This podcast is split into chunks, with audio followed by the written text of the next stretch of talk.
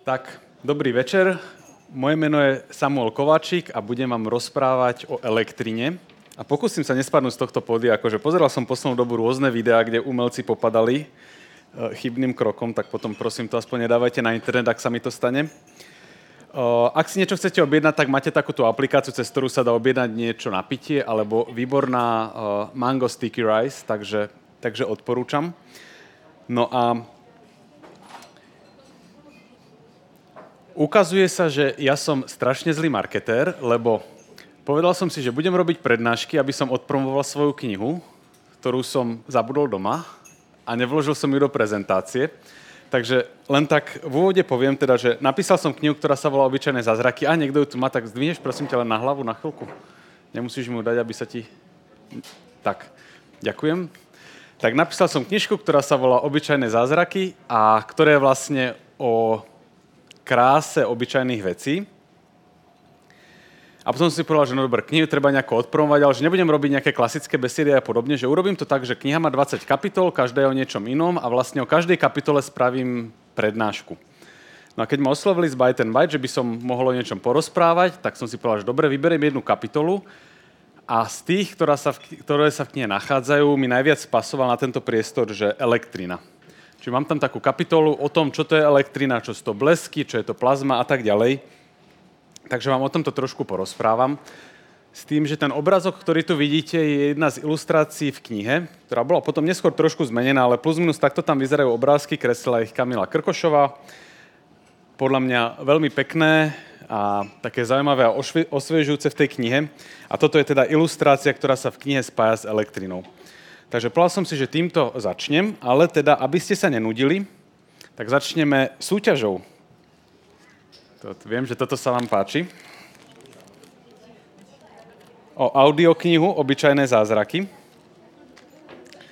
A zadanie znie takto, že chcem, aby ste povedali príklady elektriny, ktoré poznáte okolo seba. A kto povie posledný príklad, tak to dostane. Takže má niekto niečo? Nejaký príklad elektriny. Nikto nechce začať? Môžem začať vyvolávať. Takže. No, kľudne. Veterná, dobre, máme veternú elektráreň. Ďalej? Statická elektrina? Solárna elektrina? Ja poviem, že fén, aby som sa ja zapojil do súťaže. Takže fén využíva elektrinu. Máte niečo ďalšie? Vysavač. Už som skoro vyhrával chvíľku. No, má niekto ešte iný príklad elektriny ako vysavač? Bezdratové nabíjanie hodiniek. Veľmi špecifické, ďakujeme za to. Ešte niekto? Alebo dostanú bezdratové hodinky? Bitcoin. To by som ešte nenazval elektrinou, lebo to môže byť aj na papieri, akože technicky vzaté. Tak počítače, dobre. Počítače? Jadrová energia, dobre. Tam vzadu bola nejaká, či jadrová? Elektroauto, dobre. No.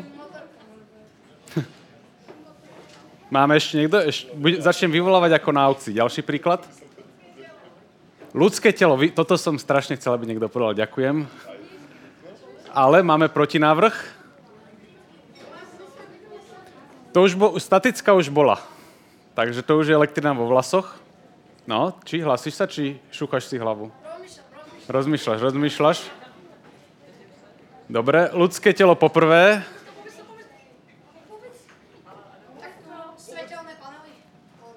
A to už nebolo náhodou? Ja mám zlú pamäť. Solárne už boli. Takže ľudské te- elektrina v ľudskom tele poprvé.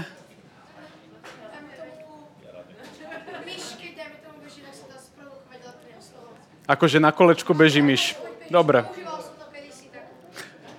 tak niekoho domácnosti poháňala myška, ktorá behala v kolečku. Má niekto ešte ďalší príklad elektriny, alebo vyhral tento stôl? Vzadu bojujú ešte. Aká? Uholná elektráreň. To by som nerad rátal, ale musím teda, OK, takže aj takú máme elektráreň. Zatiaľ, snáď už čo skoro nie. No. Elektri... Výborne, toto sa mi veľmi páči. A blesk bol? Blesk? Dobre. Má niekto ešte nejaký príklad elektriny? Zubná elektrická. OK, ale to už sa nám potom začne všetko elektrické, začneme hovoriť, ale dobre. Uh, kevka? Po druhé, po tretie. Plynná elektráreň? Tak ja poviem ešte geotermálna, aby som sa ja zapojil znova.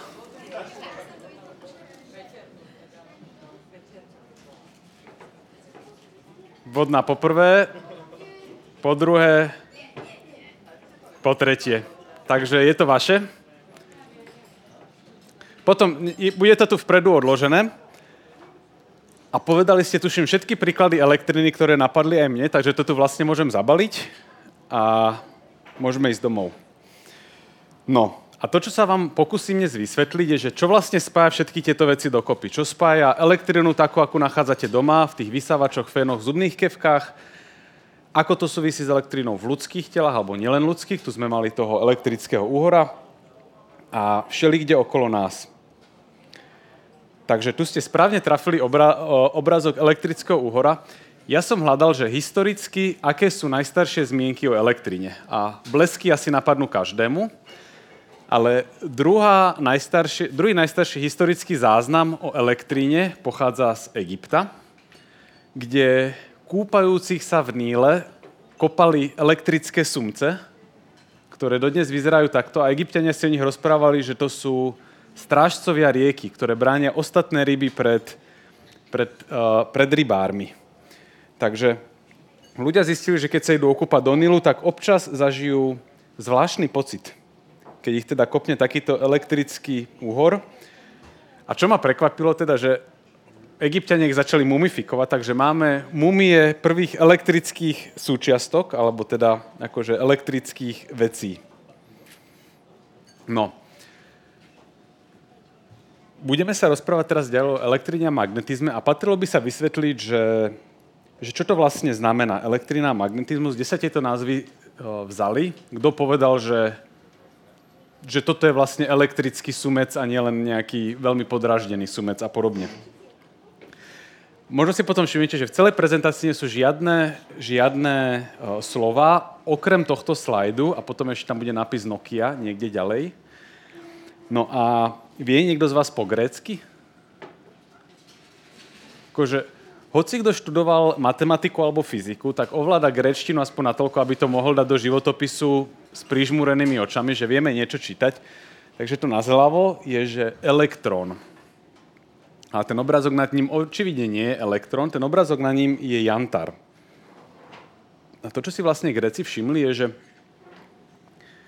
podarilo sa im objaviť jantar, čo je teda mineralizovaná živica a zistili, že keď túto mineralizovanú živicu pošúchajú niečím, tak začne napríklad na seba lepiť prach, alebo keď ju dajú k niekoho hlave, no nie zrovna k mojej, ale k niekoho hlave, tak začnú sa mu proste zdvíhať vlasy. Takže zistili, že, že jantár má takú zvláštnu vlastnosť, že dokáže priťahovať iné veci, aj také, ktorých sa nedotýka, čo bol veľmi zvláštny príklad, vtedy hoci, čo, hoci, hoci čím ste chceli pohnúť, tak ste do toho museli oprieť, fúknuť, potiahnuť to. A zrazu bol príklad kameňa, ktorý keď ste pošúchali, tak na diálku vedel priťahovať veci, čo bolo veľmi zvláštne. A teda jantár po grecky sa ceca povie, že elektrón a odtiaľ máme názov pre elektrinu. Ten druhý obrazok je mesto, ktoré sa dnes volá Manisa. back in the days sa to volalo trošku inač. Tento nápis v gréčtine je, že magnézia. Prvé dve sa zhruba dajú čítať a to ďalšie potom, že gamma. Takže Magnézia, čo je mesto v dnešnom Turecku, kedysi v Grécku, a znova zistili, že keď vyťažia rudu na tomto mieste, tak tá ruda sa správa smiešne. Napríklad, že priťahuje železné pilinky, čo sa stal základ niečo, čo dnes voláme magnetizmus. Takže elektrina je vlastne jantárizmus a magnetizmus je magnetizmus, ale volá sa to teda podľa toho mesta, v ktorom sa takéto kamene ťažili, alebo takáto ruda. No, na tomto obrázku je znázornené úplne všetko, čo potrebujete vedieť o elektríne a magnetizme. Takže keď si toto vriete niekam do pamäte, tak ste vybavení. Nebudete tomu rozumieť tak, že by ste teraz mohli dojsť domov a konečne po dvoch rokoch zapojiť uh, tú lampu, čo ste kúpili v IKEA. Akože nebudú to že praktické rady o tom, ako funguje elektrina, ale bude na tom vysvetlené, že ako vlastne elektrina funguje. A základ je taký, že máme dva druhy elektrického náboja. Kladný a záporný. Plusko a mínusko. A jediné, čo o nich potrebujete vedieť, je, že rovnaké náboje sa od seba odpudzujú a opačné sa priťahujú. Takže na obrázku je plus minus, priťahovali by sa, ak by mali obe pluska alebo obe minuska, tak by sa odpudzovali. Ľudí začalo zaujímať historicky, že ako veľmi sa vlastne odpudzujú, ako veľmi sa priťahujú a zistili, že platí, že čím sú od seba ďalej, tak tým je to odpudzovanie alebo priťahovanie slabšie. Čiže ak by som mal kladný a záporný náboj takto od seba a priťahovali by sa trošku, tak ak by som ich dal na 10 cm, tak by sa úplne brutálne silno priťahovali. Takže interakcia je slabá, keď sú ďaleko od seba a silná, keď sú blízko. Prekvapivo sa ukázalo, že sa to riadi náš podobným zákonmi, ako s akými sa riadi gravitácia, čo už tedy ľudia poznali od Newtona a zistili, že rovnica elektrostatiky vyzerá prakticky rovnako ako Newtonová gravitačná sila. Potom to ľudí nabádalo na rôzne veci. Každopádne to, čo potrebujete vedieť zatiaľ, je, že rovnaké náboje sa priťahujú, odpodzujú a rozdielne sa k sebe priťahujú. Druhá dôležitá vec, ktorú treba vedieť, je, že z čoho sa vlastne skladá hmota okolo nás. Hmota okolo nás sa skladá z atómov a molekúl a atómy sa skladajú z niečoho, čo voláme jadro. To je taká malá gulička vnútri, v strede atómu a z elektronového obalu. Takže môžete si predstaviť elektronový obal ako také muchy, ktoré lietajú okolo takého malého tvrdého bobku. A tá vzdialenosť je zhruba taká, že ak by bol ten bobok, koľko môže mať bobok, centimeter, tak celý atóm by mal kilometr približne. Dúfam, že som to v hlave prenásobil správne. Myslím si, že áno. Čiže atómy sú také, že malinká gulička v strede a potom okolo toho, ako muchy lietajú elektróny. Elektróny majú mínusko, záporný náboj, to je tam ten, čo poletuje napravo, naľavo, a napravo sú jadra, ktoré majú kladný náboj. No ako sme povedali, kladné a záporné veci sa navzájom priťahujú, takže elektróny sú priťahované k jadru a za bežných okolností tam pevne držia. Čiže máme pevnú hmotu. Zoberiete atóm a je pekne spokojný, elektróny sú priťahované k jadrám, všetko drží pekne pokope. Za istých okolností sa elektróny dajú presvedčiť, aby sa posunuli niekam ďalej. Čiže máte atóm, máte jadro, okolo ktorého lietajú elektróny a viete napríklad dojsť do elektrónu, vykopnúť ho von a on sa, on sa začne potulovať po okolí. Napríklad skočí na ďalší atom, ďalší, ďalší, ďalší. Takže prvé dôležité ponaučenie je, že za, alebo už druhé dokonca, už sa, nám, už sa nám to sype, je také, že za bežných okolností máme neutrálnu hmotu, tvorenú z elektrónov, ktoré sú priťahované k jadrám, ale za istých podmienok sa elektróny môžu dať do pohybu a preskakovať z jedného jadra na druhé a ďalej sa presúvať materiálom. Prečo by to robili? Napríklad by to robili kvôli tomu, že niečo do nich kopne. To znamená, že do nich vrazí častica, vrazí do nich svetlo, vykopne ich zo svojho miesta a oni ako také zblúdené dušičky budú proste poskakovať po okolí. Čo je taký pomerne chaotický spôsob. Pomerne rozumný spôsob, ako rozpohybovať elektróny, je približiť k ním kladný náboj a oni si povedia, že fíha, kladný náboj ma priťahuje, preskočím k nemu. Čo je niečo, čo vlastne robia niečo, čo robia obyčajné baterky. Majú plusko a mínusko, takže to znamená, že na jednom konci je kladný náboj, na druhom je záporný. Dúfam, že toto vidíte aspoň v druhom stole, lebo tam na konci... No, videli ste baterku niekedy? Takže na, jednej, na jednom konci má plusko, to znamená, že kladný náboj, na druhom má mínusko.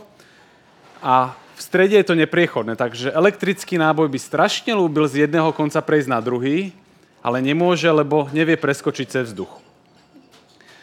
Sú veci, ktoré sú vodivé dobre, to znamená, že keď sa do nich dostane elektrický náboj, tak ľahko prebehne z jedného konca na druhé, napríklad kovový drôt a sú veci, ktoré sú veľmi zlevodivé, to znamená, že, že elektrónom sa cez ne putuje ťažko, napríklad cez vzduch.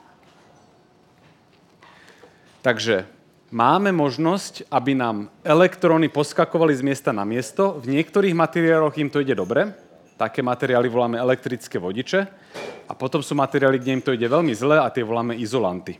Takže keď máte nejaký elektrický drôt, a bohužiaľ tu nemám taký, a mám, ha, čo by som nemal, tak je obalené niečím, čo tú elektrinu nevedie, tzv. izolant, a vo vnútri ide niečo, čo elektrinu dobre vedie, tzv. vodič. Veľká časť fyzikálneho výskumu sa posledné minimálne 10 ročia, už aj viacej, venuje ešte otázke výskumu polovodičov, čo sú materiály, ktoré, materiály, ktoré za istých podmienok dobre vedú, za iných podmienok zle vedú a vieme veľmi dobre kontrolovať o, chod elektrického prúdu čo je vlastne niečo, čo sa deje vo vnútri v počítačoch. Že máme tam súčiastky, ktoré sú niekedy vodivé, niekedy nevodivé a počítač to tam veľmi šikovne prehadzuje. No, teraz, že ako sa dá veľmi intuitívne rozmýšľať o elektrine. Teda elektrina je pohybujúci sa elektrický náboj. A existuje niečo, čo sa má akože strašne divný názov, že elektrohydraulická analógia. Ale v podstate spočíva to v tom, že o tečúcej elektrine môžeme veľmi presne rozmýšľať ako o tečúcej vode. To znamená, že keď si chcete predstaviť elektrinu, ako teče týmto káblom, no teda aktuálne nejak, keď som to vyťahol, tak o tom celkom dobre môžete rozmýšľať naozaj ako o rúrke, cez ktorú niečo tečie, napríklad voda alebo, alebo iná, iná kvapalina.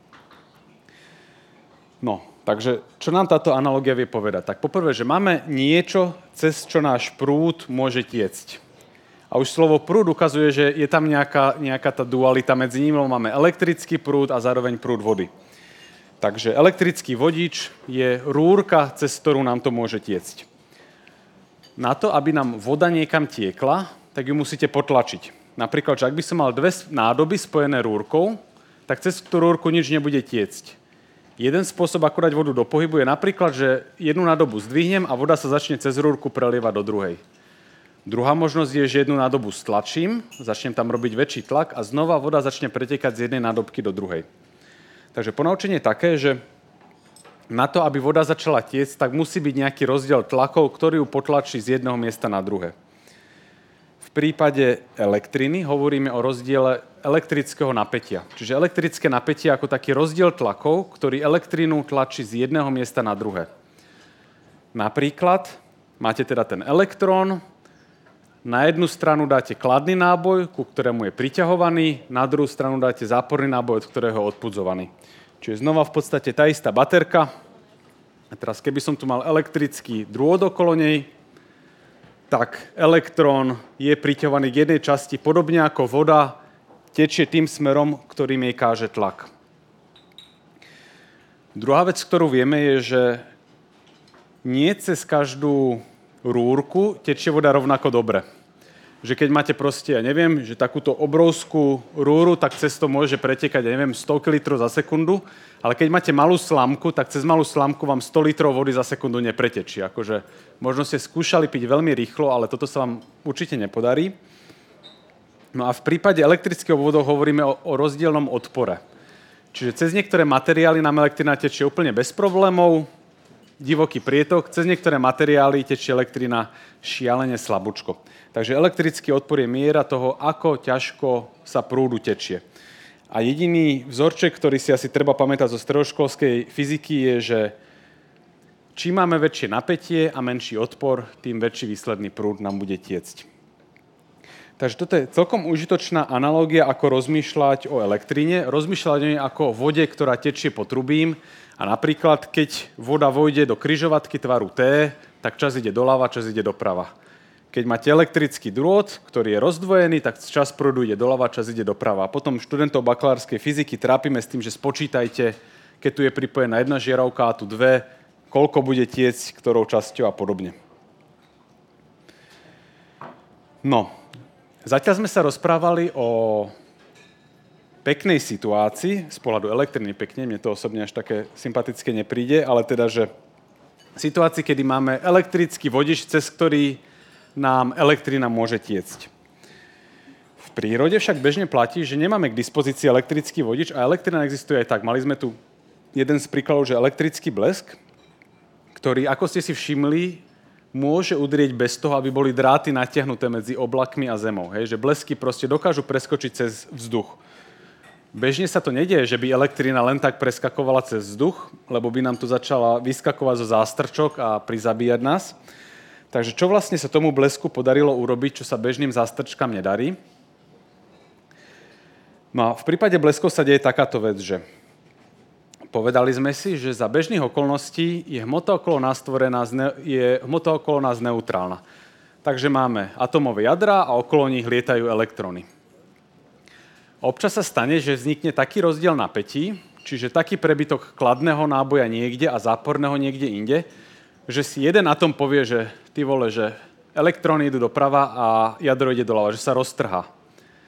Proces roztrhania jadra má aj svoj odborný názov, volá sa ionizácia – Takže občas sa stane, že vznikne taký veľký rozdiel elektrických napätí, že si elektróny povedia, že sa rozdelia s jadrom, jedno ide jedným smerom, druhé ide druhým smerom.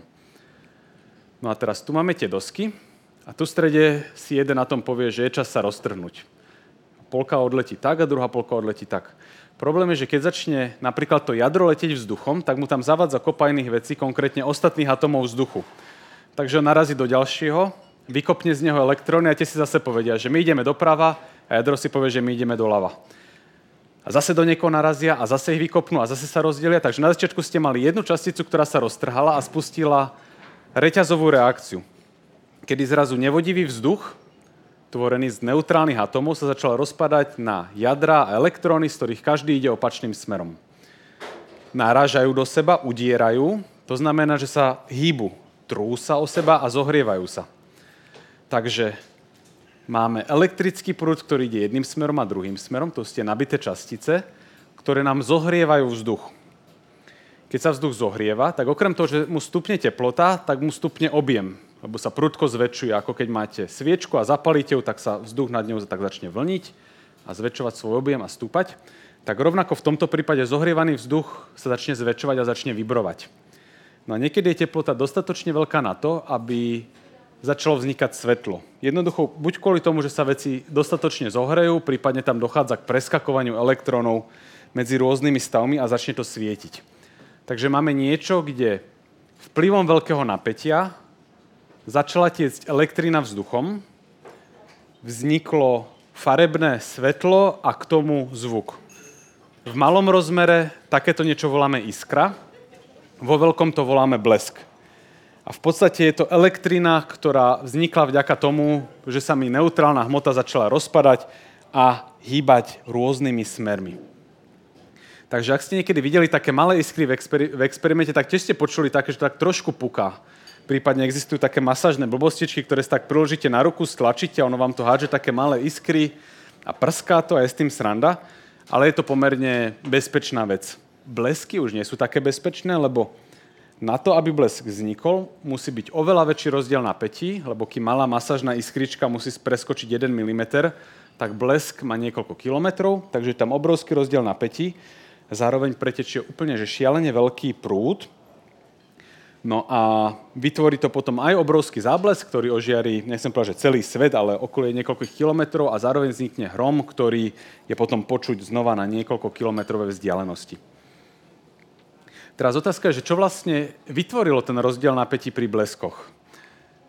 V tomto sa na chvíľku vrátim k tým Grékom, ktorí pokutne šúchali liščím ohonom tie jantarové kryštály a teda zistili, že keď ten kryštál pošúchajú, tak to občas hodí iskričku.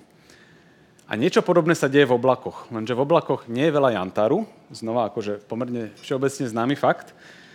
V oblakoch je veľa oblakov, konkrétne vody, ktorá sa tam nachádza bežne v dvoch typoch. V podobe krúpov, ktoré sú veľké a padajú smerom nadol a v podobe buď kvapiek alebo vločiek, ktoré stúpajú smere nahor, lebo niečo, s čím my pozemšťania nemáme veľmi skúsenosť, je, že vietor nefúka bežne len v takomto smere, že do ksichtu alebo do chrbta a podobne. Vietor často fúka v smere hore. Takže on vlastne vie vynášať veci. No a to, čo sa môže stať v oblakoch, je, že niektoré veci vynáša hore, také tie malé a ľahké, ale zároveň veľké a ťažké veci padajú z dola nahor, lebo ich ten vietor neuniesie. Takže čas veci ide hore, čas veci ide dole a šúchajú sa o seba podobne ako Gréci šúchali ten jantar. A čas elektrického náboja odnesú dole, čas sa vyniesie hore a potom vznikne rozdiel napätí, ktorý sa vyrovná vo forme blesku. Takže blesky sa blízkajú vďaka treniu a keď čl- teraz krátka odbočka ku knižke, aby ste nezabudli, že som ju napísal. Uh, keď človek dopíše knižku a pošle finálnu verziu do tlače, tak môže mu byť jasná jedna vec, že hneď objaví niečo, čo by tam doplnil. A u mňa jedna z prvých vecí, ktorú som objavil potom, čo som to poslal do tlače, je, že blesky majú zaujímavý dôsledok. A síce, že vďaka bleskom rastú rastliny dobre. A to z takého dôvodu, že na to, aby rastli rastliny, musia byť pohnojené. Hnojiva potrebujú kvôli dusíku, ktorý je najčastejší atóm v atmosfére, ale bežne v nepoužiteľnej forme. Treba niečo, aby sa ten dusík atmosféricky rozbil a dal sa do použiteľnej podoby. A blesky toto dokážu. Čiže keď udrie blesk, tak blesk porozbíja veľa dusíka, ktorý potom môže hnojiť rastliny. Takže akože, toto som ja netušil a dozvedel som sa to relatívne skoro po tom, čo som poslal knihu do tlače. Druhá zaujímavá vec je tiež taká, ktorá súvisí s bleskami, ale tu by som asi do knižky nedával, ale tak vám to tu takto poviem medzi štyrmi očami, že kvôli covidu sa menej blízkalo. Taká zvláštna vec, to by nikto nečakal asi tiež. A to z takého dôvodu, že na to, aby sa blízkalo, tak potrebujeme, aby sme mali veľa silných búrok. Takých búrok, kde teda krúpy padajú dole a niečo iné ide hore. Na to, aby vznikali takéto búrky, tak musí byť veľa veľa zrniečok, napríklad prachu alebo nejakých nečistôt, ktoré pomáhajú tomu, aby vznikali vlastne kvapky. No a keď bola pandémia, ľudia menej cestovali, home officeovali, menej lietali, takže bolo menej splodín v atmosfére, takže asi o nejakých 10% klesol počet búrok a bleskov len tak. Takže úplne, že random fakt o bleskoch, nech sa páči. No a teraz pre mňa osobne najprekvapivejší príklad elektriny je niečo, čo nikto vlastne z vás nepovedal. Škoda, že keby to niekto povedal, tak ten dostane uh, tú audioknižku. Je sviečka, a teda je plameň. Nemusí to byť plameň sviečky, hoci čo vám horí, tak sa môžete pokochať, že jej elektrina, technicky vzaté. No a akom slova zmysle je sviečka elektrina? To, čo sa deje vo sviečke, je, že dochádza k horeniu, parafínu, ktoré zvyšuje teplotu vzduchu. A ako sme si povedali, keď niečo zohrejeme, keď veci do seba začnú silno narážať, tak elektróny začnú vylietávať z veci, takže vlastne vzniknú nám voľné elektróny, vzniknú nám buď kladné jadra, alebo kladné jadra plus nejaký nedostatočný počet elektrónov k ním. Takže vznikne niečo, čo voláme plazma. Plazma je ionizovaný plyn, nachádza sa napríklad aj v žiarivkách, aj v bleskoch, ale aj v plamení sviečky.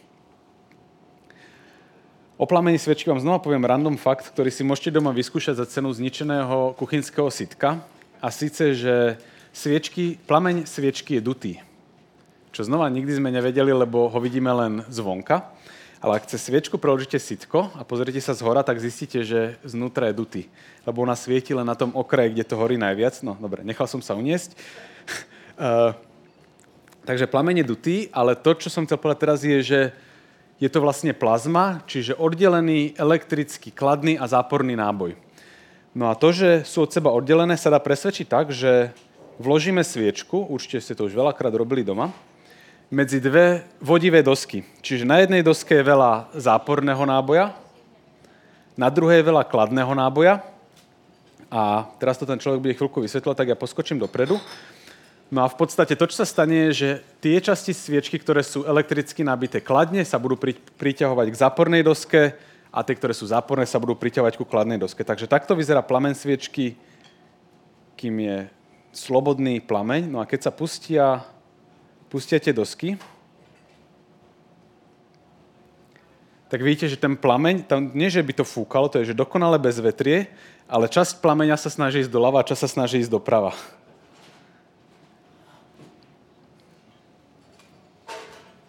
Takže, takže takáto zvláštna vec sa deje. A je to ukážka toho teda, že plameň je naozaj plazma a je veľmi citlivý na elektrické polia, ktoré sú v tomto prípade vytvorené. To nie sú činely, ale to sú nejaké, nejaké vodivé dosky privedené na elektrinu.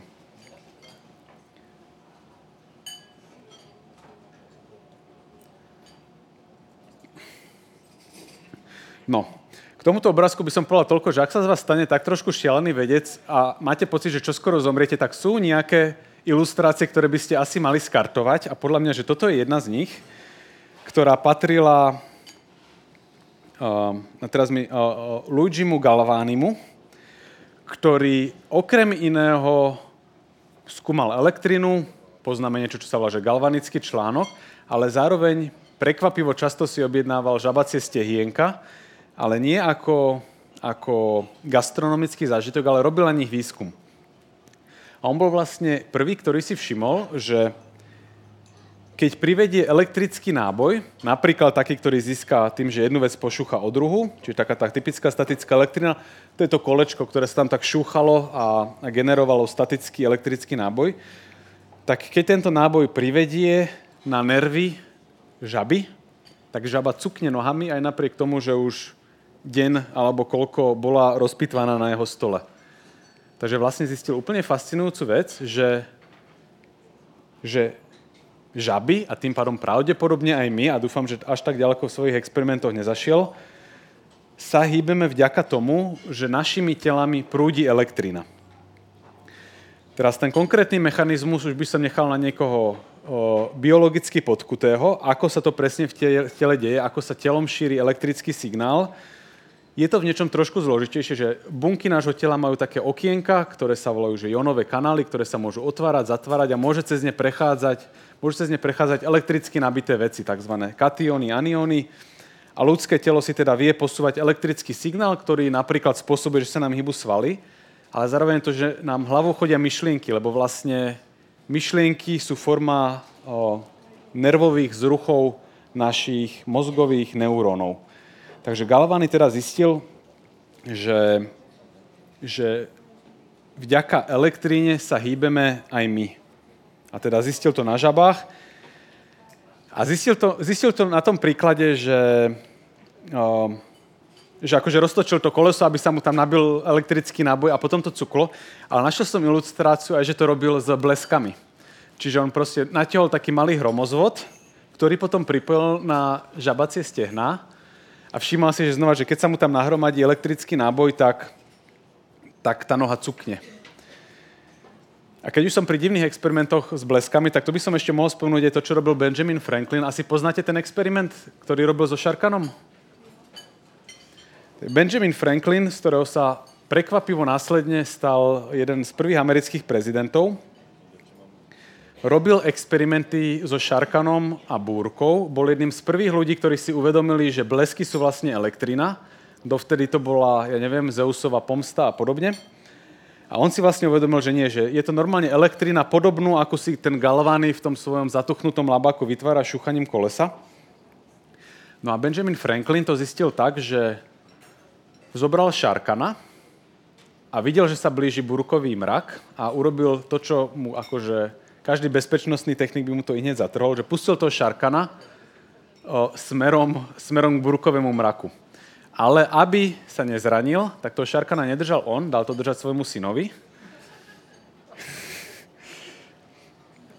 Ale urobili bezpečnostné opatrenie, že ten šarkan bol na špagate, ktorý bol vlhký, aby dobre viedol elektrinu a na konci bol taký taká hodvábna stužka, ktorá bola suchá, ktorá toho syna mala chrániť. Ale až tak tomu Franklin asi až tak neveril, keď to predsa nechal držať syna. No a traduje sa nesprávne, že udrel blesk do toho šarkana a on potom niečo uvidel. Ak by sa to stalo, tak pravdepodobne by niekto iný musel byť americkým prezidentom, lebo by ich to asi oboch spražilo. Našťastie sa to nestalo. To, čo sa stalo, je, že on si napríklad všimol, že keď priblí... mal tam taký kľúč zavesený dole na tom Šarkanovi a že keď mu priblíži ruku, tak začnú skakať iskričky, čo akože znova, že my už teraz vieme, aký to bol hlúpy nápad, ale jemu to nejako prešlo. A potom existovalo niečo, čo sa volá, že Leidenová flaša, čo je vlastne, že kompotová flaša, v nej je alobál, klinec a do nej viete nahromadiť elektrický náboj a niekam si ho potom zobrať, napríklad k žabaciemu stehienku, pripojiť na to a to stehienko cukne. Takže Benjamin Franklin robil takéto, takéto experimenty, ale aby som tuto uh, prihrial, pohrie, prihrial polievočku takému lokál patriotizmu, tak jeden, keď Benjamin Franklin, ak bol prvý človek, ktorý pochopil blesky, tak druhý bol z Česka, volá sa Prokop Diviš. V 17. storočí zostrojil elektrický hudobný nástroj, prvý, ktorý sa volal, že Zlatý Dion alebo niečo také. A on okrem iného vytvoril prvý bleskozvod, čiže vlastne tyč, do ktorej keď má blesk na výber, tak udrie do nej a neudrie vám no, do strechy. A stretlo sa to s podobným pochopením, ako s akým sa dnes stretávajú moderné technológie. Strašne ho vypískali, ostatní dedinčania povedali, že kvôli jeho blesko z vodu prestalo pršať a podobne a celý, celý experiment musel zrušiť. Každopádne, že Prokop Diviš dostatočne blízko na to, aby sme ho takmer mohli brať ako našinca a tiež teda spolu objavil, alebo spolu pochopil blesky. No. Takže Zatiaľ sme si vyjasnili, že elektrina existuje, rada tečie elektrickými vodičmi, nerada tečie vzduchom, ale keď ju presvedčíme, tak preskočí ako iskra alebo ako blesk, no ale elektrina je všade okolo nás, hovorili ste tie vysávače, zubné kevky, fény, milión vecí, kde ich máte doma, napríklad aj žiarovky. Takže otázka je, že na, ako vlastne funguje elektrina v rôznych užitočných veciach. Blesky sú tiež užitočné na to hnojenie, ale v takých, ktoré využijete doma. No a dá sa to pekne vysvetliť na príklade o, starých žiaroviek. Staré žiarovky fungovali veľmi hlupým spôsobom. A síce tak, že oni vlastne fungovali ako radiátor, ktorý šialene kúril a trošku svietil. A fungovalo to zhruba tak, že máte elektrický vodič, cez ktorý ide elektrický prúd, ktorý, ako som povedal, že za bežných okolností mu to nejde až tak ľahko, lebo mu tam zavadzajú rôzne veci, atómy konkrétne, do ktorých naráža. Vždy, keď do nich narazí, tak ich trošku zohreje, zvyšuje ich teplotu. Takže typickou vlastnosťou toho, že keď cez nejaký vodič tečie elektrický prúd, je, že sa to zohrieva. Takže voilà, máme prvý, prvý domáci vynález, elektrický ohrievač, napríklad o, rýchlovarná kanvica. Stačí vám zobrať elektrický vodič, cez ktorý ide prúd, trením ho zohrieva a vyrába vám teplo. Bežne je to nechcený efekt, ale využilo sa to napríklad pri žiarovkách, ktoré sa môžu zohriať natoľko, že začnú svietiť. Veľmi horúce veci, ak ste niekedy boli napríklad v kováčskej dielni, tak viete, že železo zohriate na teplotu niekoľkých stoviek stupňov Celzia začne svietiť. Rovnako začne svietiť wolframové vlákno, aj keď trošku, je, tam, je to trošku zložitejší proces, ale teda veľa vecí ako využijeme elektrinu, je, že keď cez, ne, keď cez niečo spustíme elektrinu, tak sa to zohreje a môže to začať svietiť. No a teraz, že prečo je to tak brutálne užitočné? Uh, back in the days uh, naši predkovia využívali elektrinu, nie, elektrinu, využívali energiu, ktorá k nim prichádzala zadarmo. Napríklad mali, že mlynské koleso. Čiže dáte mlynské koleso do prúdu vody kolo sa roztočí a môže rozhýbať, ja neviem, pílu, mlyn a tak ďalej. Bol to super nápad, lebo to bola energia zadarmo, kým vám nejaké bobre nezapratali potok a neprestal tiecť. Ale malo to svoje nedostatky. Napríklad, že ak ste získavali vodnú energiu na tomto mieste a vy ste ju chceli použiť o 2 km ďalej, tak ste mali smolu. Neexistoval praktický spôsob, ako ju preniesť. Na jeden z dôvodov, prečo je elektrína tak šialene rozšírená, že nám umožňuje, e, e, umožňuje energiu presúvať veľmi ľahko z jedného miesta na druhé. No a aby som vysvetlil, ako to funguje, tak urobím malý pokus, ktorý je možné, že mi zlyha kvôli tomu, že som ho skúšal toľkokrát, že sa mi vybila baterka, ale v niečo sa v nej ešte bude nachádzať, dúfam. No a otázka je, že ako by sme mohli využiť elektrinu na to, aby sme niečo rozpohybovali.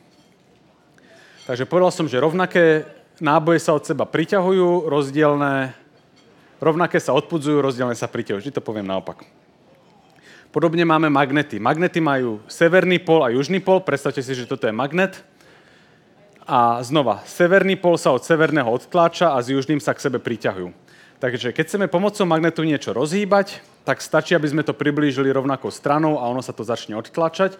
A keď to chceme priťahovať, magnet dotočíme a začne nám to ťahať. Takže magnetom by sme v princípe veci vedeli pekne rozpohybovať, ale má to taký problém, že keď niečo magnetom pritiahnete, tak sa to tam zasekne. Takže veľmi radi by sme robili napríklad takú vec, že necháme to magnetom sa priťahovať a potom magnet zmizne. A napríklad sa iný magnet objaví tu a ono sa to hýbe ďalej a zase sa objaví iný magnet. A dôvod, prečo nám takéto niečo prejde, je, že my si vlastne magnety vieme vytvárať umelo, Hovorí sa tomu, že elektromagnet a myšlienka je v podstate taká, že ak máte elektrický vodič, napríklad tento káblik, a tečie vám cez neho elektrický prúd, tak vznikne magnetické pole.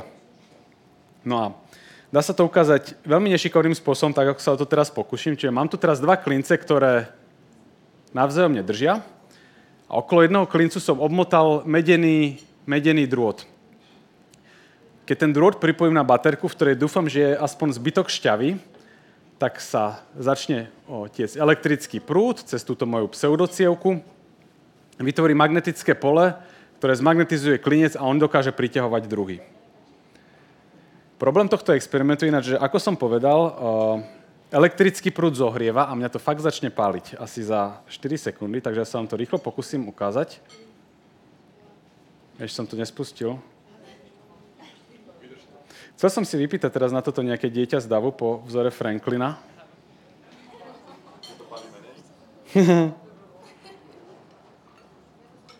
a, dobre, už to tečie. Jo, a vidíte, magnet drží a keď pustím baterku, tak padne aj klinec. Čiže to, že mi tiekol prúd cez tento drát, spôsobilo, že klinec sa na chvíľku zmagnetizoval čo už je menej viditeľné, je, že keby som tú baterku otočil, že by mi ten prúd tiekol opačným smerom, tak by mi vytvoril opačné magnetické pole. Takže ak si toto chcete zopakovať doma a budete to prikladať ku kompasu, tak uvidíte, že podľa toho, ako tam tú baterku dáte, tak uh, kompas si o tom bude myslieť rozdielne veci. Takže spravím to ešte raz a už je to naozaj, že už to páli. Takže znova. Tečie mi elektrický prúd a hneď ako roztvorím obvod, tak klinec spadne.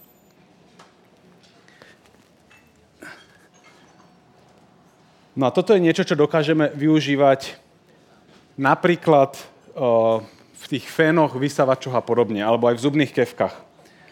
Striedavo sa tam buď vypína, zapína, alebo mení smer elektrického prúdu, ktorý elektromotorčeku hovorí, že hypsa, hypsa, hypsa a keď už by sa mal zastaviť kvôli tomu, že sa magnety priblížia, tak sa to zrazu vypne, preletí to ďalej, zase sa to zapne Takže manipuláciou s elektrickými polami, ich vypínaním a zapínaním, alebo s elektrickým prúdom, vieme hýbať vecami veľmi šikovne. Možno ste počuli o magnetických vlakoch, ktoré fungujú veľmi podobne. Čiže máme, máme vláčik v podobe klinca, ktorý je priťahovaný k nejakému magnetu a keď sa k nemu priblíži, tak sa magnet vypne, aby pri ňom vlak nezastal. A zase sa pustí za chvíľku, aby vlak odpudzoval. Takže šikovným vypínaním a zapínaním elektrického prúdu vieme vytvárať elektromagnetické polia, ktorými vieme na niečo tlačiť, priťahovať a podobne. Takže to je spôsob, ako z elektriny vytvárame užitočnú prácu, napríklad roztočíme mixer. Čo je sranda, je, že to funguje naopak. Že keď začnete šibrinkovať magnetom okolo elektrického obvodu, tak vám začne vznikať elektrina. Čo je vlastne spôsob, ako elektrínu vytvárame niečo roztočíme. Tu bol ten škrečok v kolečku, ktorý točil kolečkom. V kolečku je nejaký magnet, ktorý beha okolo elektrického obvodu a vytvára v ňom elektrický prúd. Takmer každá elektráreň v skutočnosti funguje ako veľké kolečko so škrečkom, len namiesto škrečka tam niečo iné roztáča koleso. Napríklad máte nejaký zdroj tepla, ktorý zohreje vodu, voda sa vyparuje, vodná para roztočí turbíny ako ten škrečok a točiaci magnet vytvára elektrický prúd. Takto funguje uholná alebo plynová elektráreň, takto fungujú jadrové elektrárne, ktoré vlastne jadrové štiepenie využívajú v konečnom dôsledku na ohrievanie vody. Funguje takto geotermálna elektráreň, ktorá horúcu vodu berie z dola a potom pomocou niečo zohrieva.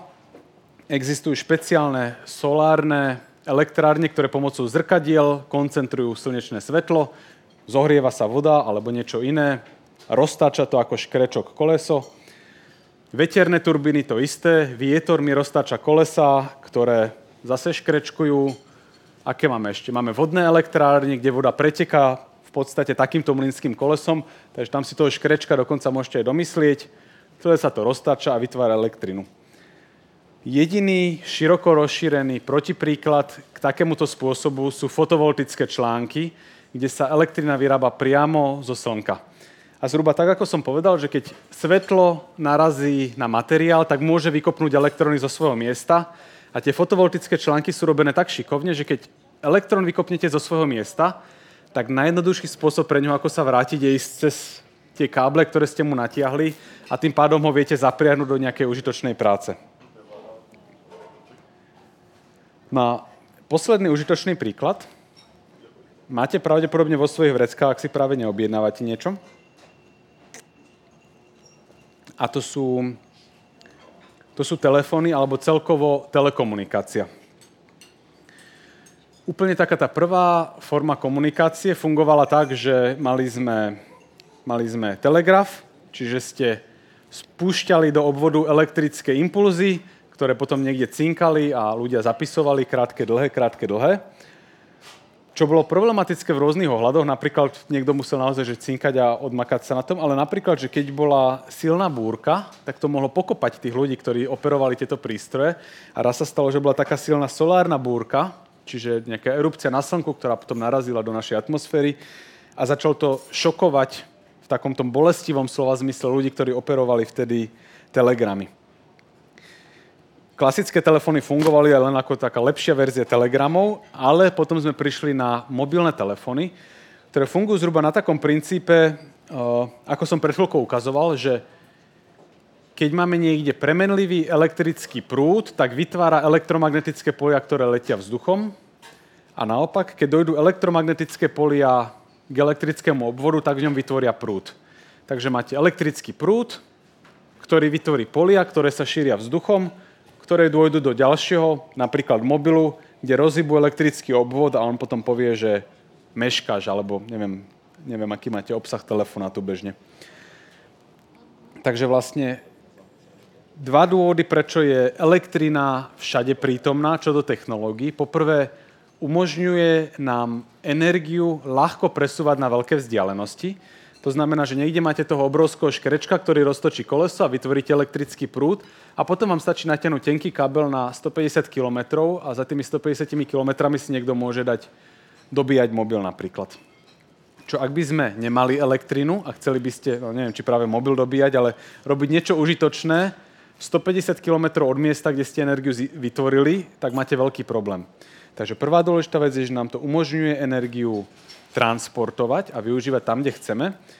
A druhá extrémne šikovná vec je, že ten prechod elektrický prúd na elektromagnetické polia a znova na prúd nám umožňuje komunikovať na diálku pomocou elektromagnetických polí.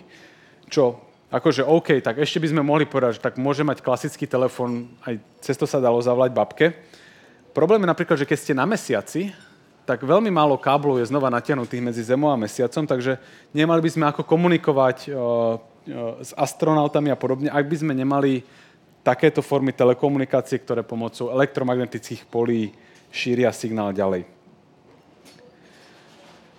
No a keďže ja som teoretický fyzik, tak by som mal straviť nejaký, nejakú časť svojho života dumaním nad zvláštnymi otázkami. Napríklad, že Prečo vlastne existuje elektrina? Čo neviem na túto otázku zodpovedať, v tomto vás klamem, ale je to v niečom zaujímavá otázka, že prečo vlastne existujú, existujú veci, ktoré nám umožňujú tak šikovne pracovať s energiou, komunikovať na diaľku a podobne. Povedzme si, že tie základné vlastnosti sú také, že máme elektrický náboj a máme jadra, ktoré sú kladné, elektróny, ktoré sú záporné ale zároveň sa od seba dokážu roztrhnúť. Čo je v niečom veľmi zaujímavá vlastnosť, že máme dva typy elektrického náboja, kladný a záporný, na rozdiel napríklad od hmotnosti, ktorá je vždy kladná. Takže gravitačne sa veci vždy len priťahujú, ale elektricky sa môžu priťahovať a odpudzovať. Takže sú ľudia, ktorí teraz dumajú nad otázkou, že prečo vlastne existujú elektromagnetické polia v našom vesmíre, prečo máme elektrické náboje, a nie je to vyjasnená otázka, ale chcel som len tak, aby, to ne, aby som vo vás nezbudil dojem, že čo sa týka elektriny, všetko je nám jasné. Stále aj teoretická fyzika sa snaží zodpovedať na niektoré otázky, napríklad teda, že prečo takáto zvláštna vec vôbec existuje. No a tým som sa pomaly vrátil k prvému slajdu, ktorý teraz pekne vysvetľuje, ako vlastne Kamila ilustruje že ono je to akože na, prvú, na prvý pohľad pekný obrázok, na, na, akože na prvú šupu, na druhú si človek všimne, že no tak ten Benjamin Franklin v Amerike, tam máte kouboja tiež takého amerického, ale vlastne nám to ukazuje takúto dôležitú vec, taký ten hlbší zmysel, že elektrina vo všeobecnosti je neuveriteľne silný živel, neuveriteľne potentná technológia, ktorú sa nám ako ľuďom ale podarilo skrotiť. A vlastne jeden najväčší rozdiel medzi tý, väčšina z najväčších rozdielov medzi tým, ako si žijeme teraz a ako sme si žili pred, ja neviem, 300 rokmi, okrem nejakých lepších hygienických štandardov, spočíva práve v tom, že dokážeme elektrinu využívať najrozmanitejšími spôsobmi. Ak by ste chceli udiviť niekoho pred 500 rokmi, že ste sa vrátili v čase, tak typujem, že by ste to robili pomocou nejakých elektrických zariadení. Akože mydlo by ho možno tiež prekvapilo, ale ukázať mu proste, že telefón, ktorým telefonujete na veľké vzdialenosti, mixery, fény, neviem čo, to by pre neho bolo úplne že nepochopiteľné žúžo na úrovni zázraku. Takže to by som vlastne teraz znova chcel tak zdôrazniť, že to, čo nám úplne zovšednilo, tá všade prítomná elektrina je podľa mňa jeden z príkladov obyčajných zázrakov. Ďakujem za pozornosť.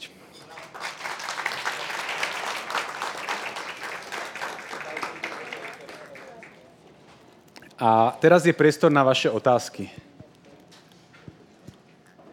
Že ja sa chcem opýtať, či niekde učíte. Učím uh, na Fakulte matematiky, fyziky a informatiky Univerzity Komenského, kde sa dajú podávať prihlášky do 31. marca. Ale ťažko, ťažko povedať, či je pre teba ešte relevantný tento rok, alebo o pár rokov neskôr. Ale určite tam radi uvidíme. Ďakujem. Pokojne sa pýtajte aj menej praktické otázky. Mhm.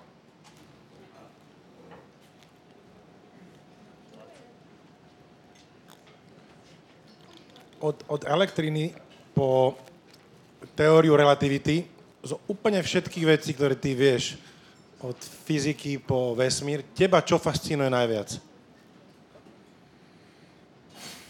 Toto je strašne ťažká otázka na ktorú mám problém dvakrát zodpovedať rovnako. Jedna z vecí, čo ma fascinuje, je, že, že vôbec existuje niečo ako fyzika. Lebo vo väčšine oblasti našich životov je svet okolo nás tak ťažko uchopiteľný, že sa v podstate nedá nič o ňom, nie som povedal, že sa nedá nič rozumne povedať, ale hoci čo poviete, tak tomu panuje 10 výnimiek a že tu máte pravidlo z politológie a tu je 10 protipríkladov. A vo fyzike máte, že kladný a záporný náboj sa priťahujú a basta. Žiadne také, že ale týchto 10 sa to netýka a tohto sa to netýka v nedelu a tohto v sobotu že pre mňa je fascinujúce, že niektoré, že aspoň niektoré časti nášho vesmíru sú dostatočne jednoduché na to, aby sme ich mohli pochopiť. Čo viem, že keď pre niekoho dám ako príklad jednoduchej veci fyziku, akože znie trochu divne, ale čo do, neviem, že presnosti toho, ako vieme obsať vesmír, tak vo fyzike je to prekvapivo jednoduché v porovnaní s takmer hocičím iným. Takže jedna z vecí, čo ma fascinuje vôbec je, že prečo nám to aspoň v takomto prípade prechádza tak dobre.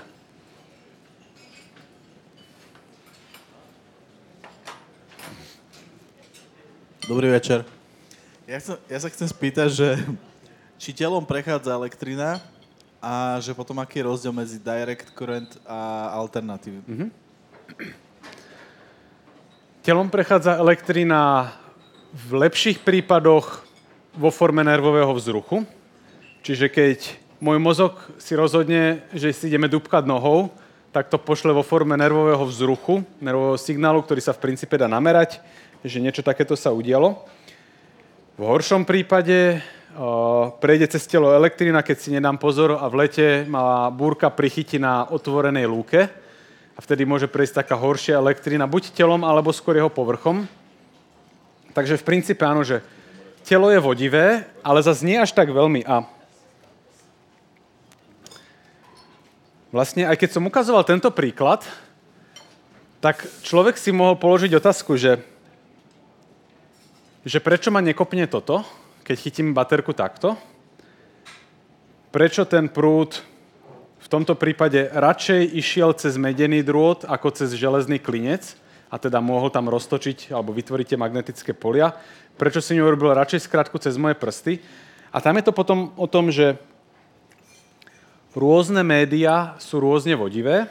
Ľudské telo má inú vodivosť ako medený drôt, meď má inú vodivosť ako železo A potom je to ako s tým tečúcim prúdom, ktorý má na výber, či pôjde cez meď, alebo cez železo, alebo cez moje prsty. A cez niektoré mu to ide veľmi zle, cez niektoré mu to ide veľmi dobre, takže sa následne rozhoduje. A s ľudským telom je to rovnaké, že ľudské telo nie je až tak šialene vodivé, aby to bolo vždy pre elektrinu výhodné prebehnúť cez nás, ale zase keď je tej elektriny dosť veľa, tak akože trošku si to lajsne aj, aj, aj cez naše telo. Tak, dúfam, že som zodpovedal na... Mhm, jo, vidíš, dobre. Isté? No, Že je veľmi podobná otázka. Je- Ja ešte do, do, na druhú časť, sekundičku, lebo som nezodpovedal vlastne ten uh, jednosmerný a striedavý. Znova využijem túto, uh, tento inštrument, ktorý je vidno asi tak uh, v prvých dvoch stoloch. Ale teda vlastne, že jednosmerný prúd je taký, že baterku pripojím na elektrický drôt a tým pádom ide náboj z jedného konca na druhý. Striedavý prúd by bol taký, že ako keby, dajme tomu, že baterku rýchlo prehadzujem. V zástrčkách sa to, myslím, že viem, 50 krát za sekundu preklopí. Nerobí sa to samozrejme tak, že by niekto bol v slovenských elektrárniach a prehadzoval baterku. Ale v, prin- hej. Uh, ale v princípe myšlienka taká, že v podstate chvíľku ho nechám tiec takto, chvíľku ho nechám, nechám tiec naopak. Jeden z tých dôvodov je napríklad, že keď tečie jedným smerom, tak mi vytvára magnetické polia, ktoré sú nasmerované nejakým smerom. Keď je naopak, tak idú, tak idú naopak. Takže zrazu mám niečo, s čím sa lepšie dá pracovať a potom sú také veci, že ako si to zosynchronizujem, prepínam, prepínam a podobne. Ale teda jednosmerný prúd je taký, že voda tečie hadicou zľava doprava a stredavý je taký, že cuká o centimetr doľava, doprava, doľava, doprava. Obe veci sú užitočné na niečo iné. A tam bola vzadu otázka, ktorú som prerušil. Ja, ja som chcel ešte doplnkovú otázku, že uh, tam bol kedysi taký ten prelom, že ten stredavý prúd sa použil na, na tie zástrčky, ktoré máme teraz. A kedy sa využíval ten priamy. A že prečo je ten stredavý, ja tomu nerozumiem, že prečo stredavý prúd, keď len mení, že prečo je na väčšiu vzdialenosť lepší. Nechápem tomu logicky, že neviem, či to ani dobre hovorím, ale... O, ja osobne neviem povedať, ale môj typ je taký, ale to je úplne, že, že strieľam od pasu, je, že keď mám ten jednosmerný prúd, tak tie elektrické náboje reálne musia cestovať nejakým smerom. Ako tá voda, ktorá tečie, tečie, tečie a pretečie kilometre cez tú rúru. Keď mám striedavý, tak oni skoro len tak hopkajú z miesta na miesto, takže len tak intuitívne by som povedal, že nejakým spôsobom to môže byť šetrnejšie, ale to je to, čo som tu povedal, že toto sa tu nedozviete, tie praktické veci, ktoré vám potom pomôžu doma zapojiť, uh, zapojiť lampu a podobne a toto spadá medzi ne, že toto niekto z fejky by vedel povedať určite. Dobre, ja by som sa chcela opýtať, neviem, či to teda je, ale mám takú dilemu. V lete prší, ste na jazere, na paddleboarde. Pýtam sa, čo je bezpečnejšie? Zostať na tom paddleboarde na tej vode, keď prší, alebo výjsť von na breh a zostať na brehu, keď prší?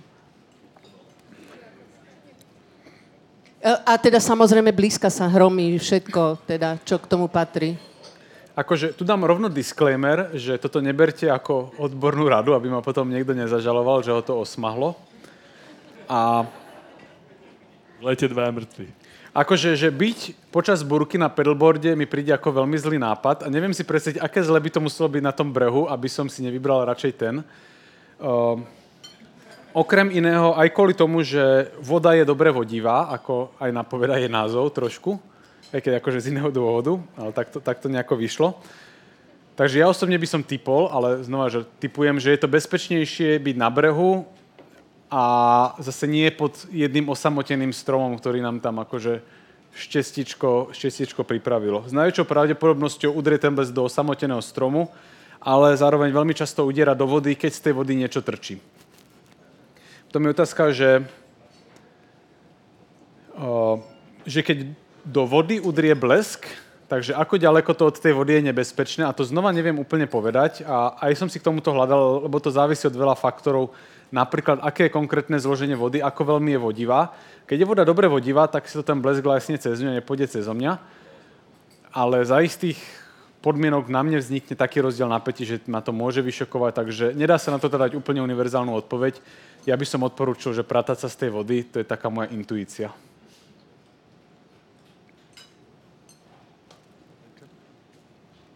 Ahoj, ja by som sa chcela opýtať, či už vieme, alebo teda vieš, ako vzniká gulový blesk. Dúfam, že to není veľmi zákerná otázka, ja som iba distribútor. Kto sa hambil? No, s gulovými bleskami je to také, že každý o nich počul, každý, no nie, že každý ich videl, ale veľa ľudí ich videlo, ale každý to popisuje úplne inač. A je otázka, že či vlastne gulové blesky ako také existujú, je zaznamenaných niekoľko desiatok, ak nie stoviek pozorovaní gulových bleskov, ale sú nesystematicky na štýl, že niekto povedal, že ja som videl takú gulu, ktorá dopadla na jedličku, a to teraz akože takmer citujem, a tá sa začala rozpadávať na menšie guličky, čo vyzerá ako nejaký dôsledok skôr vianočného punču ako skutočný fyzikálny jav. Potom boli také, že niekde akože došla svietiaca gula a hýbala sa, že vždy je to opísané inač teraz pred pár rokmi vypísala jedna vedecká fyzikálna skupina, že pošlite nám všetky záznamy, ktoré máte a my sa z toho pokúsime vysomáriť. Aktuálne to vyzerá tak, že neexistujú k tomu nejaké konzistentné dáta, že by sme ich pozorovali. Jeden silný argument preto, že by gulové blesky nemali existovať, je taký, že blesk je vlastne o tom, že sa mi ide vyrovnať elektrický náboj, čiže on ide zľava doprava, veľmi rýchlo sa vyrovná a vybavené gulový blesk je opisovaný bežne ako niečo statické, lenže otázka je, že keď to je statické, čo tam vlastne dodáva tú energiu? Energiu by mal dodávať hýbuci sa elektrický náboj, ktorý ale na také krátke vzdialenosti by sa mal hneď presunúť z bodu A do bodu B a mal by gulový blesk zaniknúť. Jediný veľmi chabý protiargument v tomto ohľade je, že, že plazma sa správa divoko vo všeobecnosti, takže možno plazma urobí nejakú čudnú vec, ktorá spôsobí, že mám tam nejaký hýbuci sa elektrický prúd, ktorý je samoudržiavaný. Ale môj osobný typ je taký, že sú to všetko len také báchorky. A akože rád by som sa mýlil, zbierajú sa k tomuto dáta, ale zatiaľ nie sú presvedčivé. Sorry. Ešte, ešte tu máme jednu otázku. Počkajte. Natálka, ideš. Uh, ja sa chcem opýtať, že ako je možné, alebo z čoho to plinie, že teraz mám dva týždne také, že mám všetko skope. Fakt, že všetko. A predtým si vôbec nespomínam, že by ma niečo skopalo. Aj my ju možno niekedy skopeme, keď to zle no, robí. Vieš čo, ja mám tento istý problém, trošku dlhší ako dva týždne, takže minimálne by sme sa k sebe nemali približovať. A neviem, čím to je. Tiež úplne som pri sebe rozmýšľal, že mňa posledný mesiac všetko kope a neviem, či je zo mňa taký akože suchár a teraz, že akože všetko sa šúcham a hádže to iskry. Neviem, či sa až takto cítim, hej, to by som zase skôr opačný príklad by som toto u seba videl. Ale že, že keď sa často šúchame o niečo, napríklad, že keď máte flanelovú košelu a vyzliekate sa po tme, alebo šetríte elektrinu, tak občas je vidno, že to naozaj hádže aj malé iskričky Takže ak napríklad má človek doma suchší vzduch, ako, ako býva bežne, tak v suchom vzduchu sa môže nakumulovať väčší rozdiel napätí a tým pádom potom skákať významnejšie iskry. Takže môže to byť úplne len nejaká takáto vec, že zmena vlhkosti vzduchu v okolí. A čo? Ináč z tohto dôvodu sa v lete blízka viac ako v zime, že je vlh, vlhčejší, vlhší vzduch. V zime je suchý a z lesa mu blízka. Čau, Samo. Ahoj. Tak ja by som sa chcel spýtať, že vidím tu aj nejakých mladších ľudí, že aké známky si mal z fyziky na základnej škole a potom podotázka, že či si myslíš, že by si tú fyziku ty vedel teraz lepšie učiť ako možno tí tvoji učitelia? To ti hneď poviem, viem povedať, že áno, ale absolútne nič to neznamená. Akože polovica z vás by to podľa mňa vedela lepšie ako moji učitelia. Uh, akože my sme mali, že skvelú matikárku, ale na fyziku som nemal šťastie za, celé, za celý Gimpel, plne, že ani raz fyzikárku alebo fyzikára. No a moje známky boli osmelujúce pre ďalšiu generáciu, lebo teda zďaleka neboli žiarivé. Ja mám pocit, že niekde v strede Gimpla som mal trojku z fyziky. No, tak hej, tak... Tým nechcem zase niečo o, osmelovať alebo ospravedlňovať, akože ale treba to brať tak, že fyzika sa dá naučiť aj neskôr ako v šiestich rokoch, hej, že človek má ešte veľa príležitostí, kedy sa to dá naučiť, takže ja som v tomto nebol veľmi poctivý stredoškolák. Čo je ale teda dobrá správa pre niekoho, kto sa to chce naučiť neskôr. Ďalšia otázka. Môžem sa spýtať, e, čo nám bráni využiť blesk ako zdroj energie?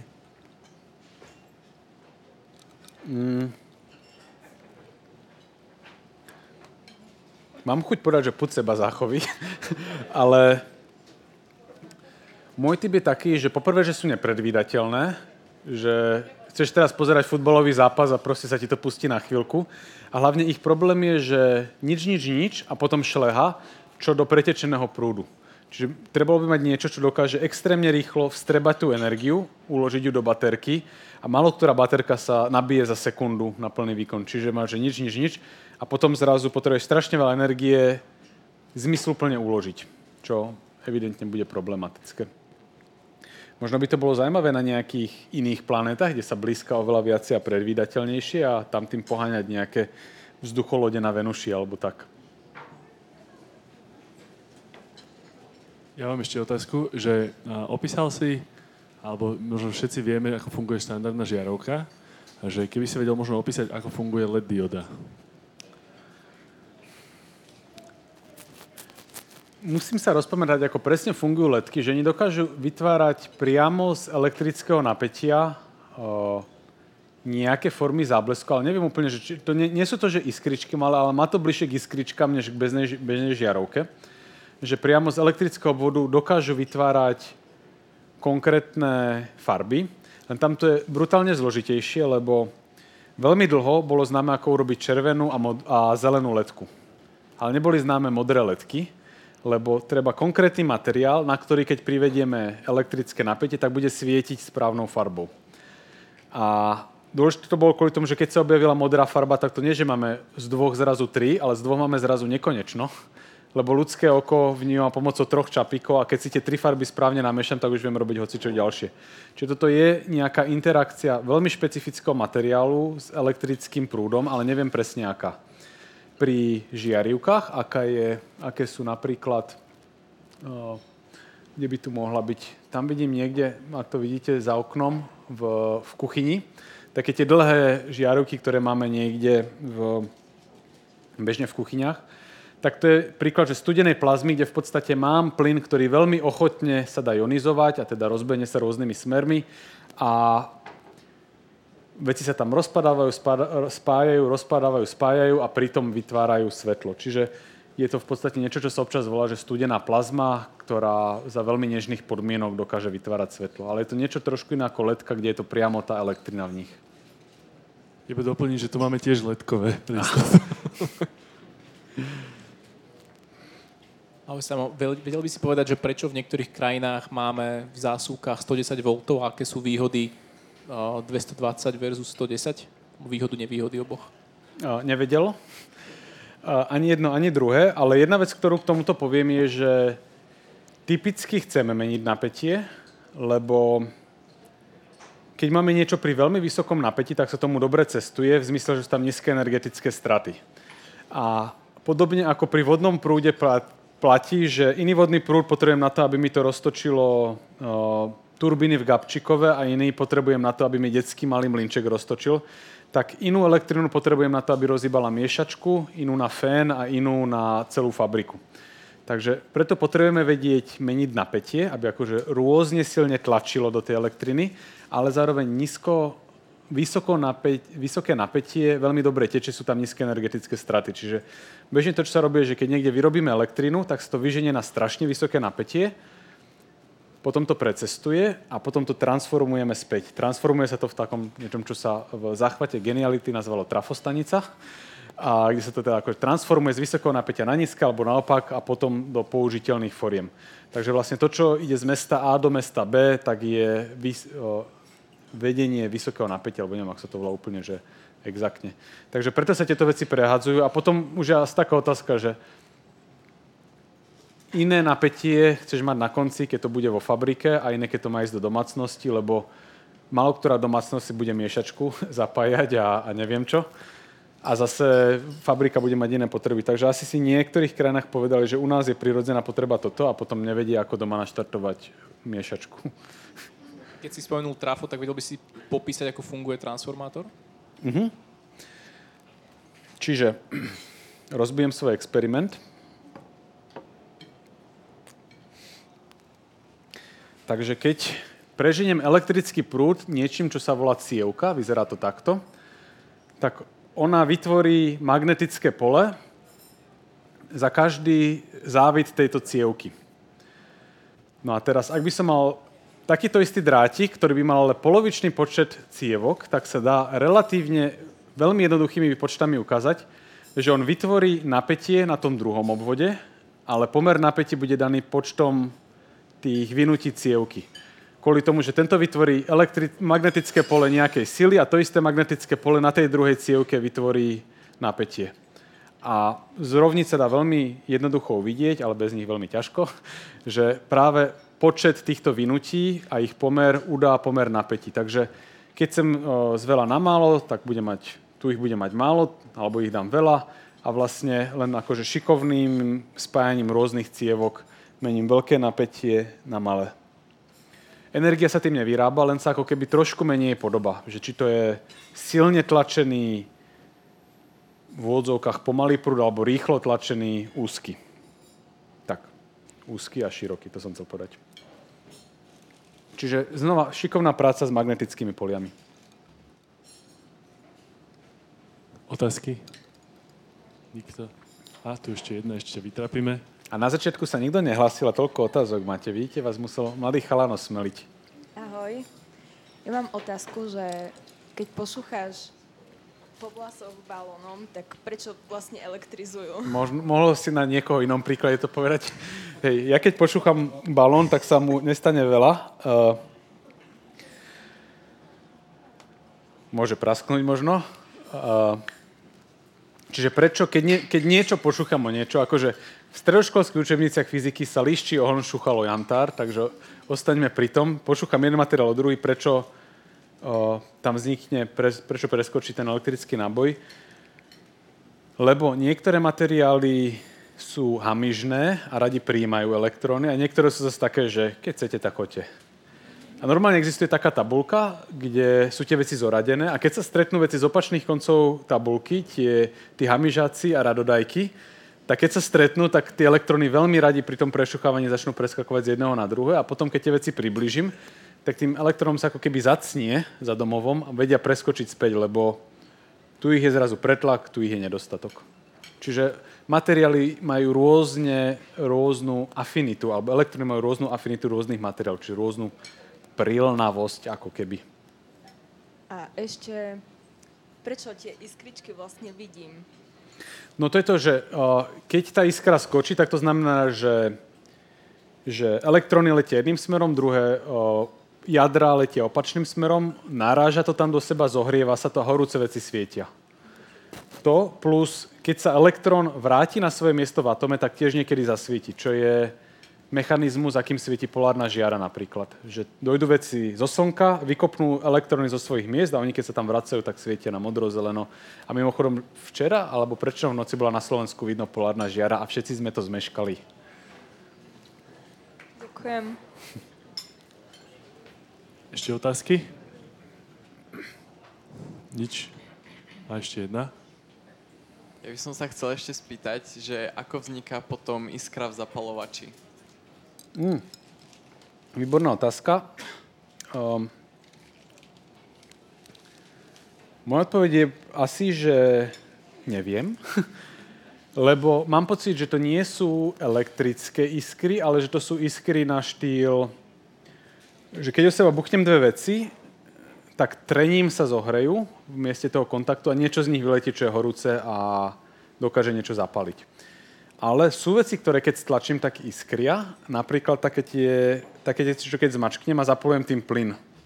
Také, čo tak stlačím a robí že tak to sú veci, ktoré sa volá, toto musím úplne, že teraz zaloviť, piezoelektrický, piezoelektrický že niektoré veci, keď stlačím, tak vytvorí sa tam elektrické napätie. To je zhruba z takého dôvodu, že mám kryštál, v ktorom sú všetci spokojní. Čiže elektróny lietajú okolo jadier a ja to potom celé pohnem a tá vec je zrazu ako keby vykolajená, že elektrické náboje sa ako keby posunuli od, od tých jadier čo vytvorí elektrické napätie, ktoré potom môže sa prejaviť ako iskra. Čiže deformáciou materiálu tiež môže dochádzať k iskreniu. A teda piezoelektrika do Scrabble, výborné slovičko.